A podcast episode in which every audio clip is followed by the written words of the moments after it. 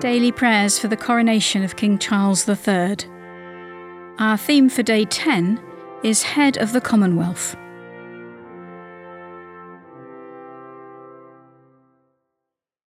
Today's reading is from Psalm 96. Ascribe to the Lord, you families of the peoples. Ascribe to the Lord honour and strength.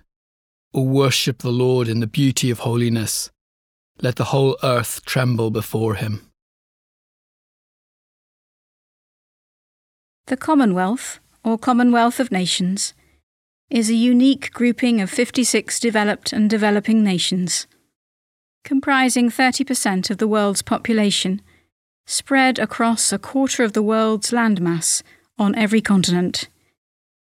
Many members were once part of the British Empire.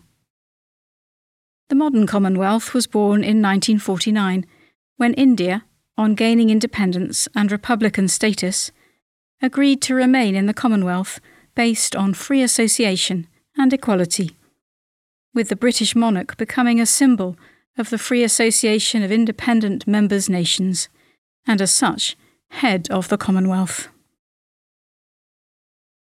The King heads this family of nations which seeks to enrich the life of its members and the world through shared values and practical cooperation.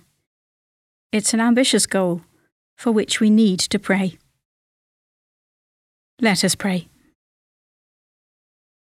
Almighty Father, whose will is to restore all things in your beloved Son, the King of all, govern the hearts and minds of those in authority, and bring the families of the nations divided and torn apart by the ravages of sin, to be subject to his just and gentle rule, who is alive and reigns with you in the unity of the Holy Spirit, one God, now and for ever. Amen.